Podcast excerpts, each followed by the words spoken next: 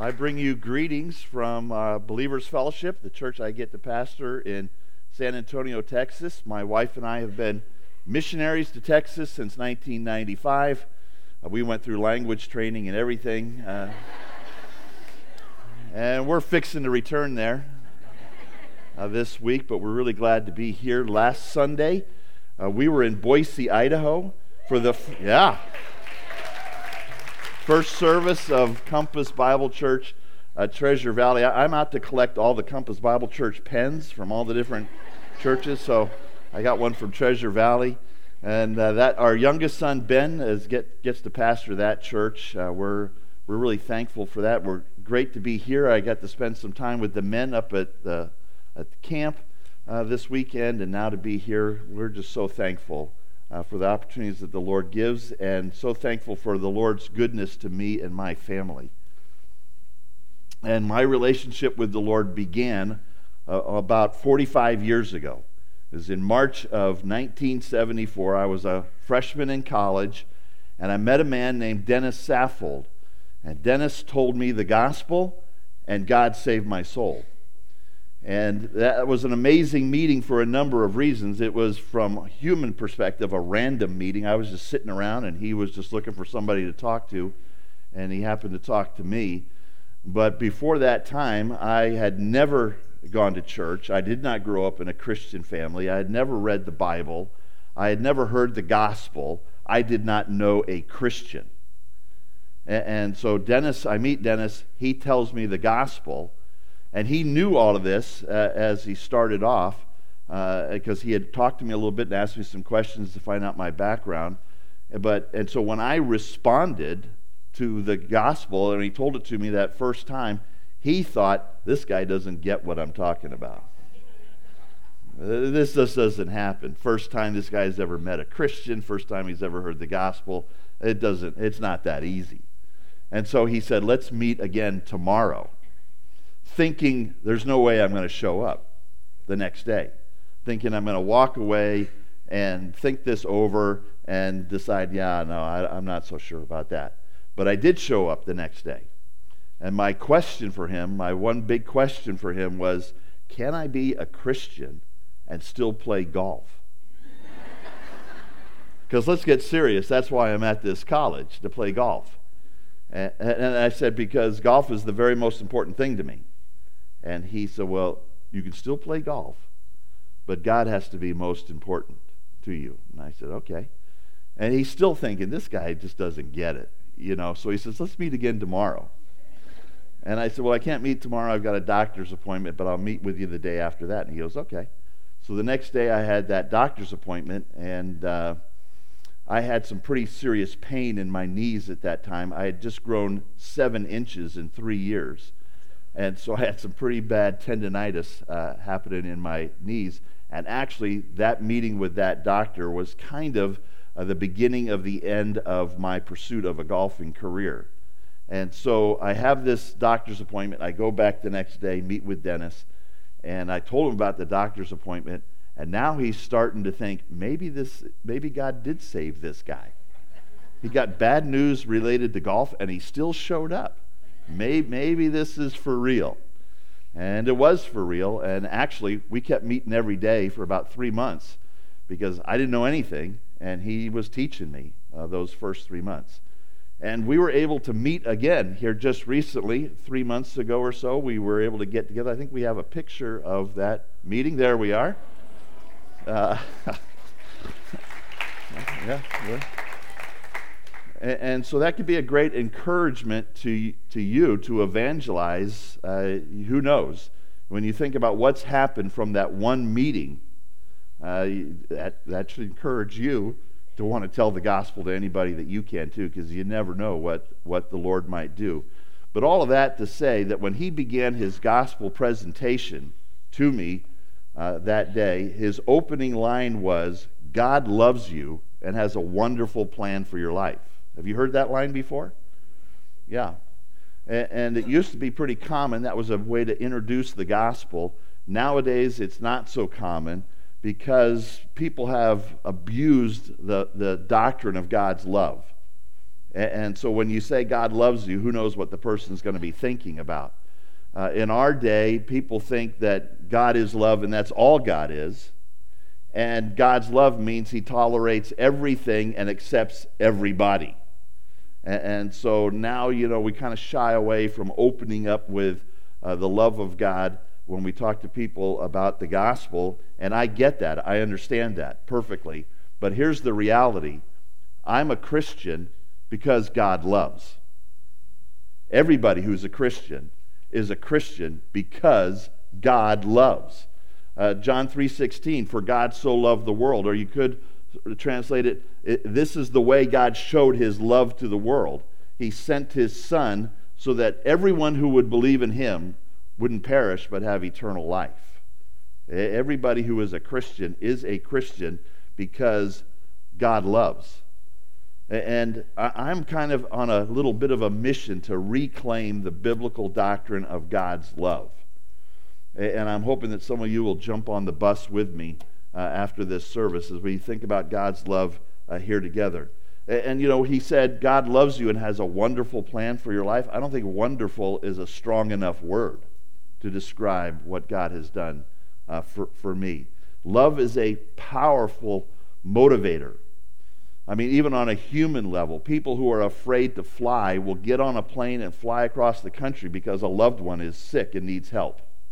That their love will overcome the fear. The love motivates them uh, to do that. And knowing that God loves us is a powerful motivator for us to live for Him. You think about the, the uh, Apostle John, who four times in his gospel referred to himself as the disciple whom Jesus loved. You know, that's the title he would choose for himself. Hey, I'm a disciple that Jesus loves. And he's not trying to say that he's the only one that Jesus loved or that Jesus loved him more than anybody else. He's just saying, I'm amazed that Jesus loves me. I'm a disciple that Jesus loves.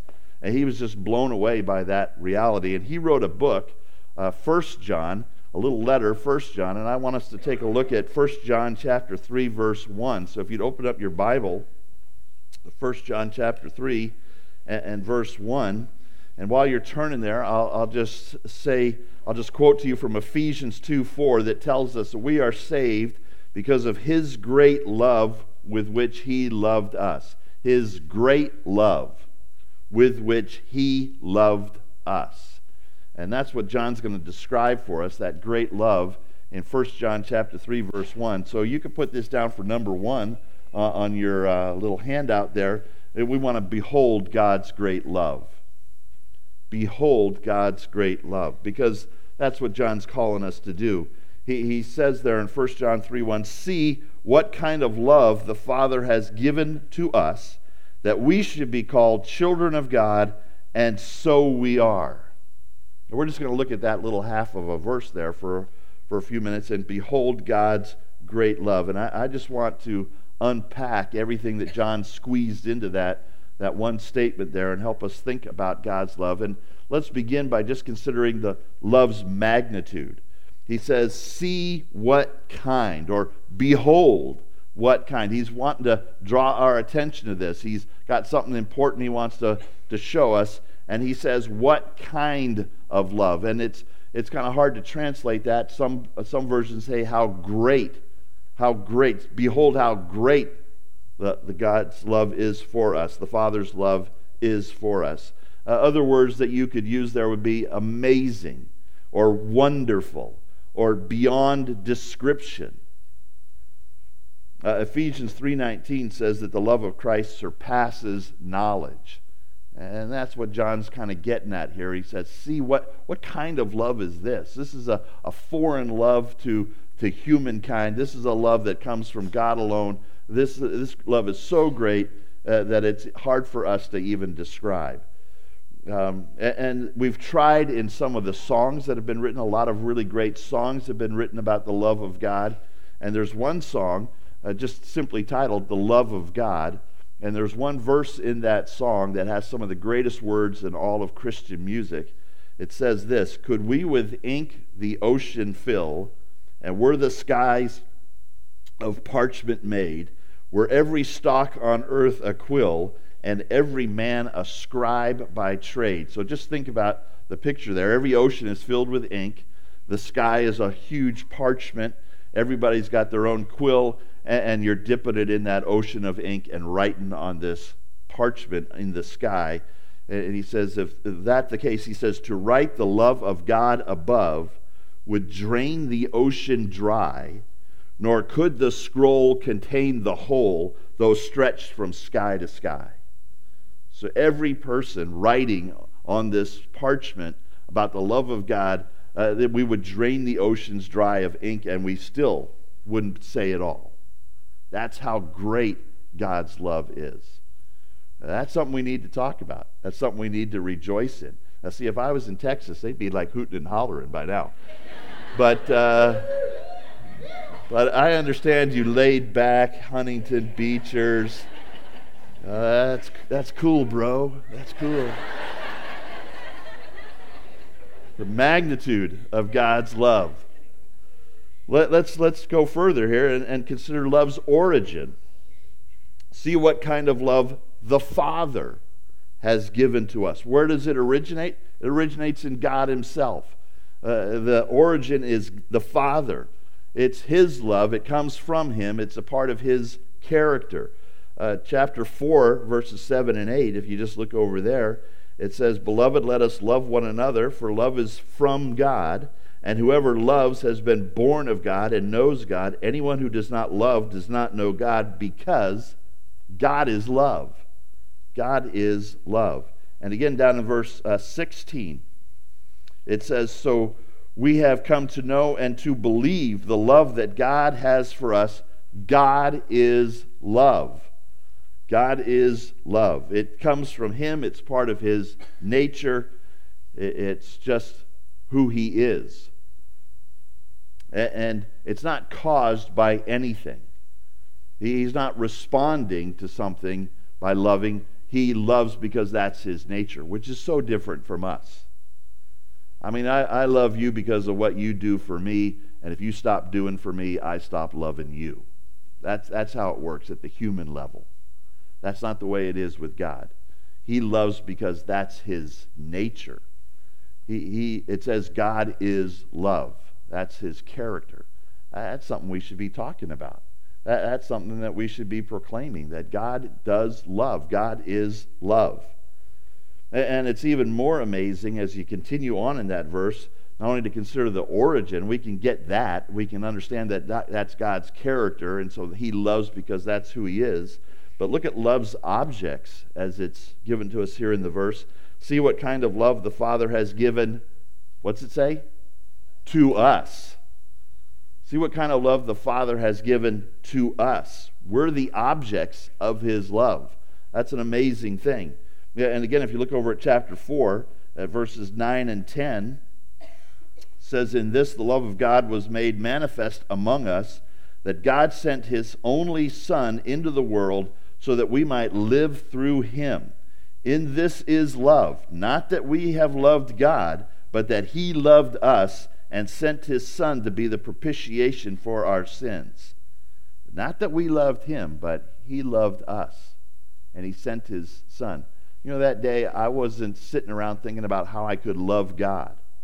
That, was, that would have been the last thing I was thinking about. But God loved me. And, and, he's, and the message to me was he sent his son to be the propitiation for your sins.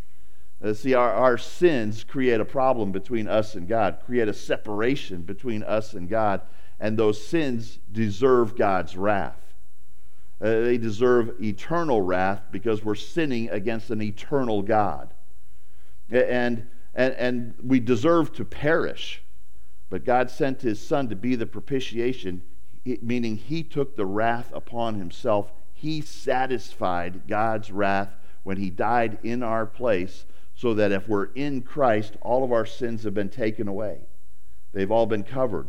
God's wrath has been satisfied against us forever. All of our sins are forgiven forever because Christ, the eternal Savior, made an eternal uh, sacrifice of eternal worth to satisfy the Father. That's amazing that God would do that. Because we are unlovable to God, but His love is immeasurable. I, I love the way the Apostle Paul kind of personalizes uh, God's love for him in Galatians 2:20, which I think Bobby might be preaching on here coming up pretty quick. Uh, but Gal- Galatians 2:20, Apostle Paul says it like this: "I have been crucified with Christ. It's no longer I who live, but Christ who lives in me."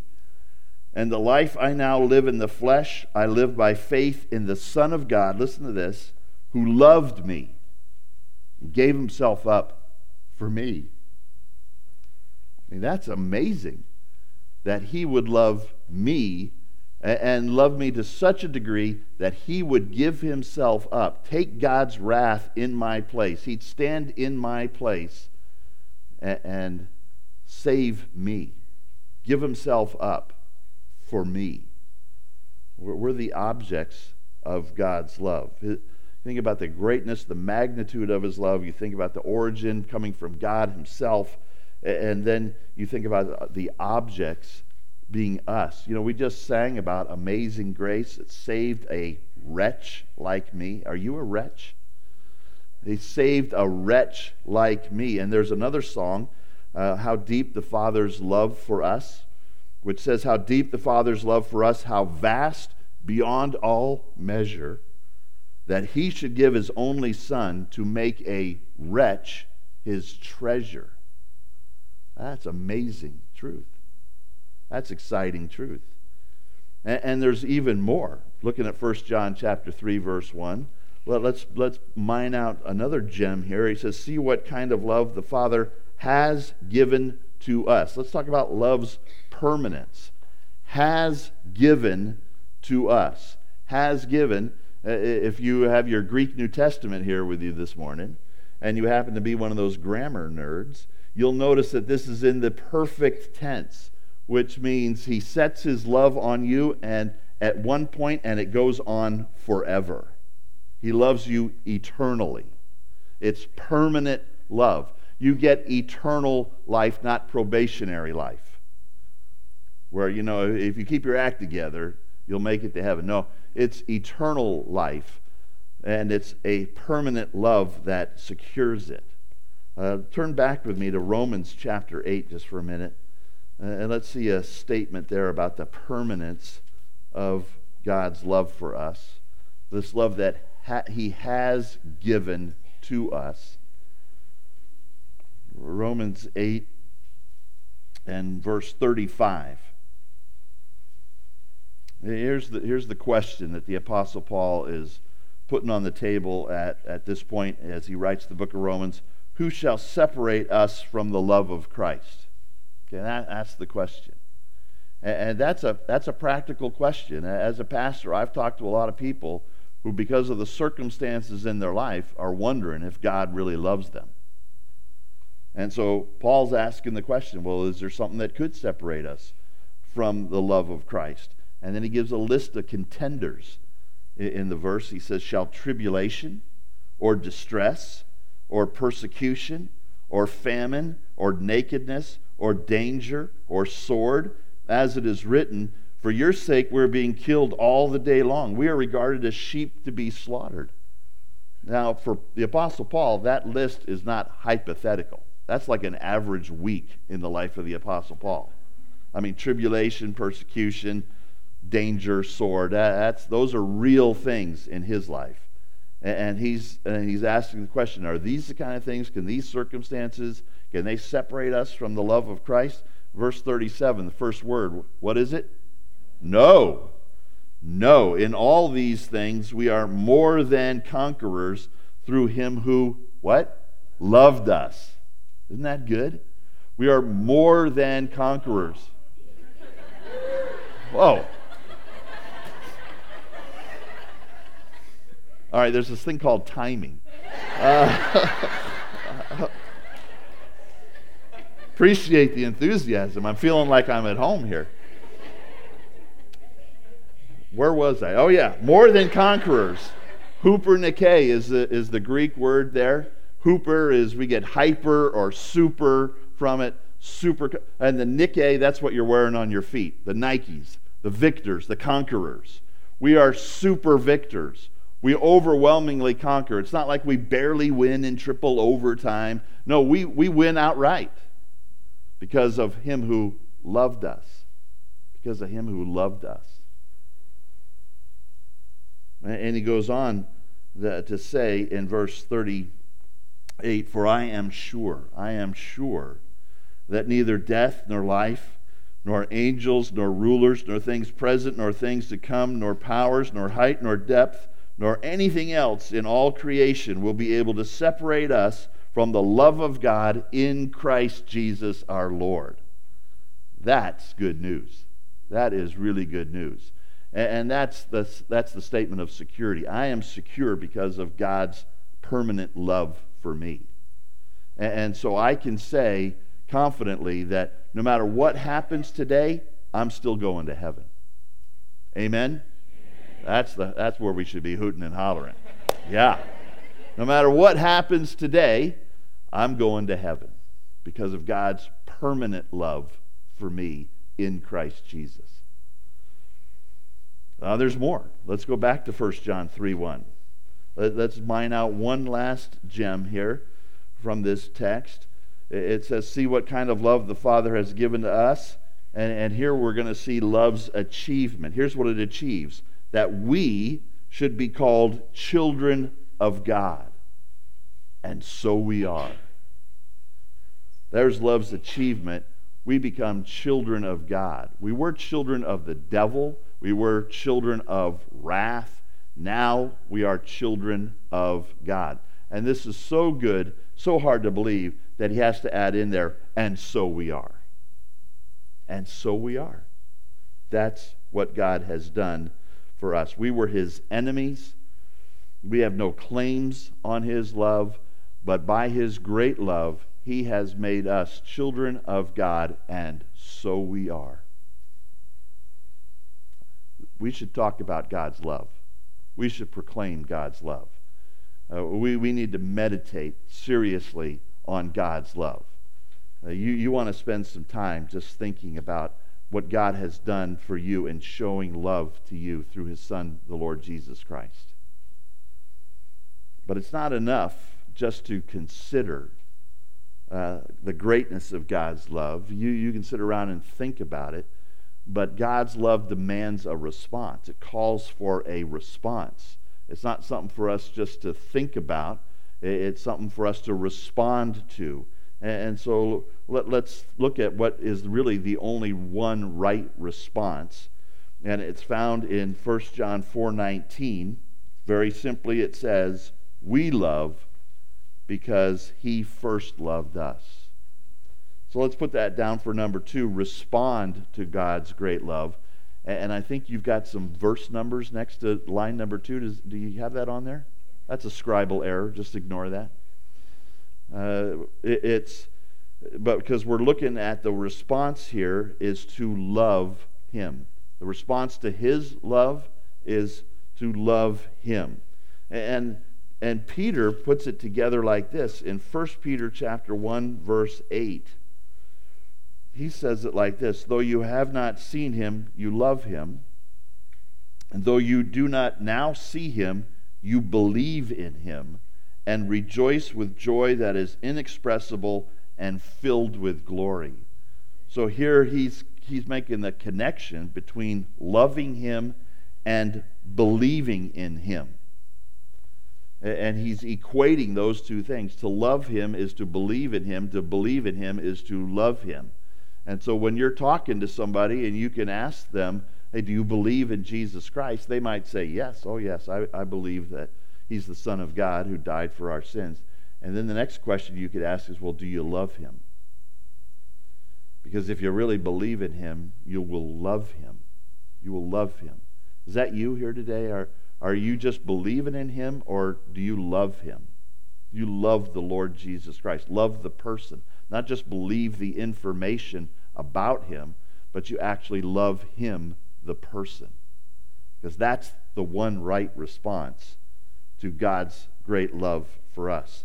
And to help us understand that a little bit, I want to look at some examples uh, from the New Testament. And so turn with me to Mark chapter 10. Mark chapter 10. And for, I guess, uh, subpoint A there, you can put, well, let's learn from biblical examples. And I want us to look at one in Mark chapter 10. And starting in verse 17. This is the story, it's a familiar story. Uh, we refer to this guy as the rich young ruler. Uh, we know he's rich because that's the point of the story here. Uh, we know from other the other gospels he was a young man, relatively young man, and he was a ruler, meaning he was a ruler in a synagogue. So for this man, a ruler in the synagogue, part of the religious leadership in Israel, for him to come running up to Jesus and say what he says, uh, this is pretty remarkable, actually. So let's start in verse 17 there. And it says, He was setting out on his journey. Jesus was setting out on his journey. A man ran up and knelt before him and asked him, Good teacher, what must I do to inherit eternal life? Now, if you just stop right there, you think, man, I wish people were doing this to me, saying, What must I do to inherit eternal life? I mean, what a setup, right? And this guy, he didn't just kind of casually walk up to Jesus. He ran up to him and he knelt down before him and asked him the question. And, and, Jesus said to him, Why do you call me good? No one is good except God alone, which probably kind of threw this guy back a little bit. He, he doesn't really know who he's talking to. But then Jesus says, You know the commandments do not murder, do not commit adultery, do not steal do not bear false witness. Do not defraud. Honor your father and mother. And he said to him, Teacher, all these I have kept from my youth. And Jesus, looking at him, what's it say? Loved him. Jesus loved him and said to him, You lack one thing. Go sell all that you have and give to the poor, and you will have treasure in heaven and come follow me. Now, that's a good deal.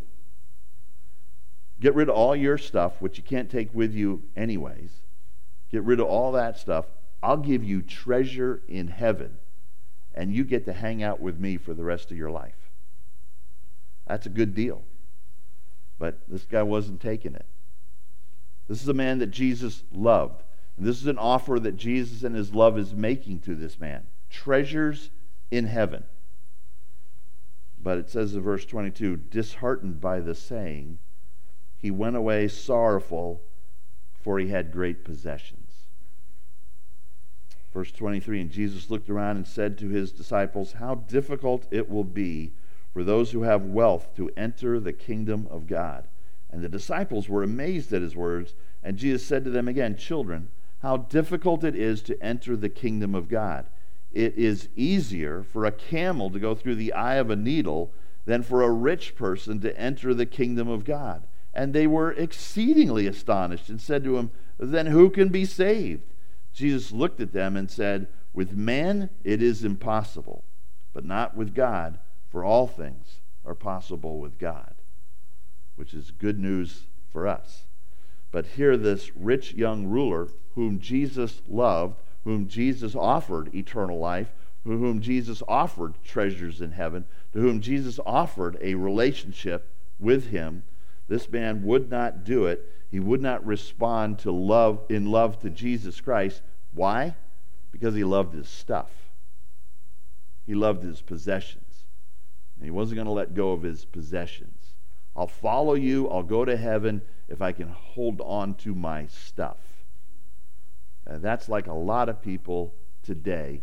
Uh, they they want to go to heaven, but they want everything that the world has to offer them. And so they're like sitting on a fence with one foot in the church and one foot in the world. And the reality is they can't enjoy either side because they know they should be all in with the church, but they can't because they got one foot in the world and they, and they can't really enjoy the world because they know that they really shouldn't but that's where a lot of people hang out.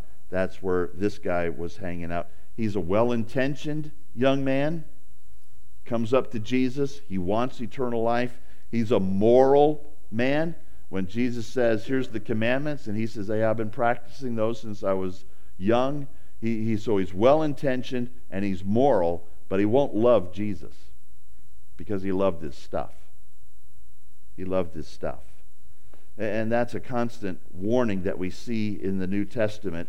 For example, in John chapter 3, the chapter right after it says, For God so loved the world, it talks about why people don't respond in love to him in verse 19 john 3 19 it says and this is the judgment that the light has come into the world and people love the darkness rather than the light because their works were evil god in his love sent the light into the world he sent the light of the world he sent jesus christ his own son into the world and people seeing the light are, are making a decision yeah, I don't want to go into the light because why? They love the darkness. I'm not going to love Jesus Christ because I'm going to love the darkness. I love my sin. There's some sin I am not going to give up. And so I'm not going to come to the light. I'm going to love my sin. Love my sin. And you see, this is the, the real question. Uh, the question is not, do you want to go to heaven or hell when you die? Anybody that's thinking is going to say heaven. But the real question is do you want heaven or this world? Do you want heaven or your sin? That's the real question. In Matthew chapter 6, it's part of the uh, Sermon on the Mount. Matthew chapter 6, verse 24 Jesus said, No one can serve two masters, for either he will hate the one and love the other, or he will be devoted to the one and despise the other. You cannot serve God and money. Can't do it. Cannot serve God and money. Uh, that's the issue. What are you, who are you going to love? What are you going to love? And see, Dennis Saffold recognized the issue for me was what are you going to love? Are you going to love golf or are you going to love God? What are you going to love? That's the real issue. In 1 John chapter 2 verse 15, John just says it straightforward like this. Do not love the world or the things in the world. If anyone loves the world, the love of the Father is not in him. So here's an example. Jesus encounters this young man, gets off to a great start, seems like. And Jesus loved this man, but this man wouldn't love him. So it's a, it's a failure of a meeting. Because when it came right down to the issue, he would not love Christ. He loved his possessions more. And that's a common thing. You, you can think of uh, Judas uh, Judas, one of Jesus' disciples. He was the treasurer, we're told in, in the Gospels. He was the treasurer for the group. He carried all the money, and he used to help himself to that money. He, he to him, it was all about the money. It was all about what he could get out of this thing. And, and he thought Jesus is going to be a king, and I'm part of his cabinet. This is going to be great. I, I'm loving this. But then he realized, uh oh, G- Jesus is actually going to die. And, and there isn't going to be any kingdom right now. This is not what I signed up for. I got to get something out of this. And so he went and sold Jesus for 30 pieces of silver. That's what he loved. He, he loved the 30 pieces of silver more than he loved Jesus. And so he sold him out. Uh, we're told in 2 Timothy 4:10 about a man named Demas who was a part of the apostle Paul's missionary team. I mean, not just everybody gets to be on that team, right?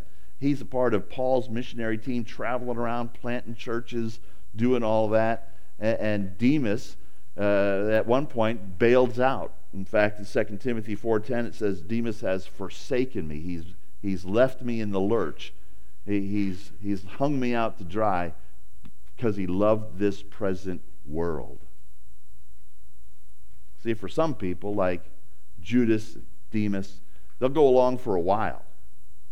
But for some reason, maybe things get too hard or things aren't turning out the way they thought they were, they will bail out and, and go back to what it is they really love. and it's this world. This is the issue. What, who are you going to love? In this example, it was a failure by that rich young ruler. Well, let's look at another example in Luke chapter 7. Luke chapter 7. And in this story, we encounter a Pharisee. Uh, the other guy was a rich young ruler. He ruled in a synagogue. We're not told too much more about him than that. But Pharisee, well, we know what a Pharisee was like. Pharisees were very religious. Pharisees were the Bible, the conservative Bible believers of their day. Uh, they believed the Bible, they studied the Bible, they knew the Bible, and, and they were very serious about keeping uh, what the Bible said. In fact, if a Pharisee walked in here, you might think that they're a pretty good guy because he's serious about the Bible and he knows the Bible. In fact, if a Pharisee walked in here, um, my guess would be he would know the Old Testament better than anybody in the room. That's how serious uh, they were. But let's look at what happens at the home of a Pharisee in this account, starting in verse 36, Luke 7. It says, One of the Pharisees asked him, asked Jesus, to eat with him. And he went into the Pharisee's house and reclined at the table. And behold, a woman of the city who was a sinner when she learned that he was re- reclining at table in the Pharisee's house, brought an alabaster flask of ointment, and standing behind him at his feet, weeping, she began to wet his feet with her tears, and wiped them with the hair of her head, and kissed his feet, and anointed them with the ointment. Now, when the Pharisee who had invited him saw this, he said to himself, If this man were a prophet, he would have known who and what sort of woman this is who is touching him, for she is a sinner. And, and here's one of these great lines in the Bible. This is Pharisee. Who did he say this to? Himself. And Jesus answering, Jesus knows what he's thinking. Jesus answering said to him, Simon, I have something to say to you. And he answered, Say it, teacher. A certain moneylender had two debtors. One owed 500 denarii and the other 50. When they could not pay, he canceled the debt of both. Now, which of them will love him more? Here's, here's our, our issue of the day. Who will love him more? Simon answered, uh, The one, I suppose, for whom he canceled the larger debt. And he said to him, You have judged rightly. Then turning toward the woman, he said to Simon, Do you see this woman? I entered your house. You gave me no water for my feet, but she has wet my feet with her tears and wiped them with her hair. You gave me no kiss but from the time I came in, she has not ceased to kiss my feet. You did not anoint my head with oil, but she has anointed my feet with ointment. Therefore I tell you, her sins, which are many, are forgiven, for she loved much. But he who is forgiven little loves little. And he said to her, Your sins are forgiven. Then those who were at table with him began to say among themselves, Who is this who even forgives sins. And he said to the woman, Your faith has saved you. Go in peace. There again, you see the connection between love and faith in this woman. But let's think about this Pharisee uh, here for just a minute. We're told in Luke 18 9 that the Pharisees trusted in themselves and looked down on others. Is that what this guy's doing? Uh, exactly what this guy is doing. They trust in themselves. They trust in their goodness. They trust in their religious activity. They trust in their knowledge of the Bible. And they look down on people who aren't as good as them. And there's an awful lot of people in an awful lot of churches that are like these Pharisees. They think they're the good people and the other people are the sinners. And they look down on them. They have no interest in evangelizing them, they look down on them. And that was a problem when I went to our church in Texas. Uh, don't tell them that I'm telling you this. But uh, when, I, when we first got there in 1995, people in the church there were acting like they had done us a great favor getting us out of California. And they would even say, Bet, bet you're glad to be out of California. And I said, Well, why, why do you say that? They go, uh, that, that place that's, that's under Satan's control, that sin trap there in California? And I said, Well, have you ever been there? Oh, no. Why would we go to that demon infested place? And I'd say, Okay. Uh, but see, that's the attitude. We're the good people, they're the sinners. And we don't even have any interest in going there because they're the sinners. We don't hang out with sinners. We're Pharisees and proud of it. They trust in themselves. They don't see their need for forgiveness. You know, one of the hardest things about being a missionary in Texas is everybody thinks they're a Christian. So you have to start off your evangelism by saying, no, you're really not a Christian. Let me tell you what a Christian is, which isn't the easiest way to start your evangelism. They don't see their need for forgiveness. Uh, they see other people as the sinner, not themselves as the sinner. Are you a sinner? Because those are the people Jesus came to save. They don't see themselves as sinners. They, they love the praise of men. They do their religious activities for the praise of men. Jesus ripped them for that in Matthew 23. They love the, the chief seats you know, at, at the banquets. They love being called rabbi. They, they love being recognized for, for who they are. And, you know, all of this religious stuff on the outside can't control the desires of their hearts. And so in Luke 16 14, Jesus says that the Pharisees were lovers of money. Lovers of money. And in John 5 42, he says, I see that there's no love for God in you be very religious, to take the Bible super serious, and have no love for God. So here in this meeting, this guy invites Jesus to his house, but it's evident that this guy has no love for Jesus and he sees no need for forgiveness. Now, the contrast here is the woman, who we don't know her name. She's just the sinner. And I think that that's good because then now we can all relate to her. She's the sinner, and she demonstrates what it is to really love God. And so let's let's talk about that letter B there. You can put down know or practice the biblical pattern of love, and we see it in this woman. You know, what you can say I love God, but you don't get to express that love any which way you choose to do it. Uh, you love him according to the way he has laid out for us to respond in love.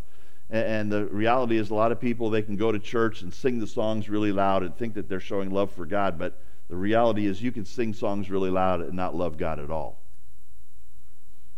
So look at what it looks like here.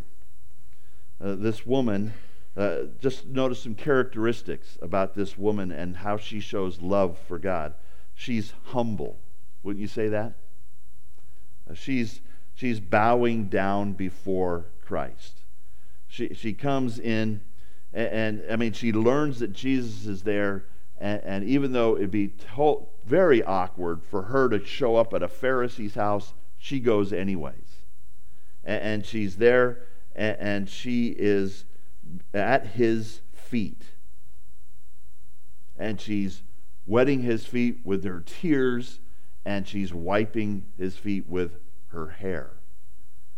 She is just so overwhelmed that there is a Savior that loved her and came to save her. And she is humbled by that reality. People who love the Lord demonstrate it by being humble towards Him. They are just so thankful, so overwhelmed. Oh, let me wash your feet with my tears. It's a, it's a humble response. And, and also, you can see it's a sacrificial response. Uh, she brings this alabaster flask of ointment uh, to anoint his feet with. I mean, that, that wasn't cheap. Uh, that, that cost her a considerable amount of money. And, when it says that she was a sinner, most likely that means she had been a prostitute. And so this ointment was part of her business. And, and now she's given that all up to worship Jesus Christ and to express love to Jesus Christ. She's been forgiven much, and she knows it. And so she loves much. She's willing to sacrifice anything. She, she's willing to deny herself and, give it all up to show love to the Lord Jesus Christ, the one who saved her. This is what the rich young ruler would not do. But she's willing to give it all up to follow him. And you'll have to notice, too, uh, that this love that, that she has is expressive. I, I mean, she's in an awkward situation, very socially awkward situation. People are looking down on her. Uh, they're calling her a sinner. She knows she's a sinner. It's an awkward situation, but she doesn't care because her Savior is there. She loves her Savior. And she's going to express that love. When she heard he, he was at the house, she couldn't get there fast enough. She's expressing her, this is a sign of her true repentance that she is she is now all in with Jesus Christ.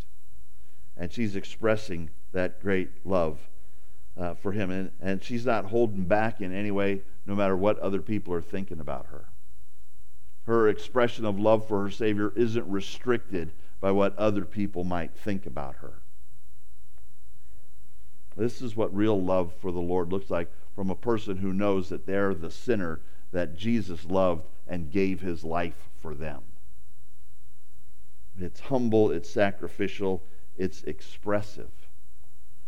And you got to notice, too, that it's all about Jesus Christ. It's focused on a person and that person is the Lord Jesus Christ. Uh, he's got all of her attention. Uh, she's focused on this person. It's not just information for her. Uh, there's been a transformation, and that transformation was brought about by the love of this person, Jesus Christ. And so she is expressing her love to him, the person. It's very personal this expression of love.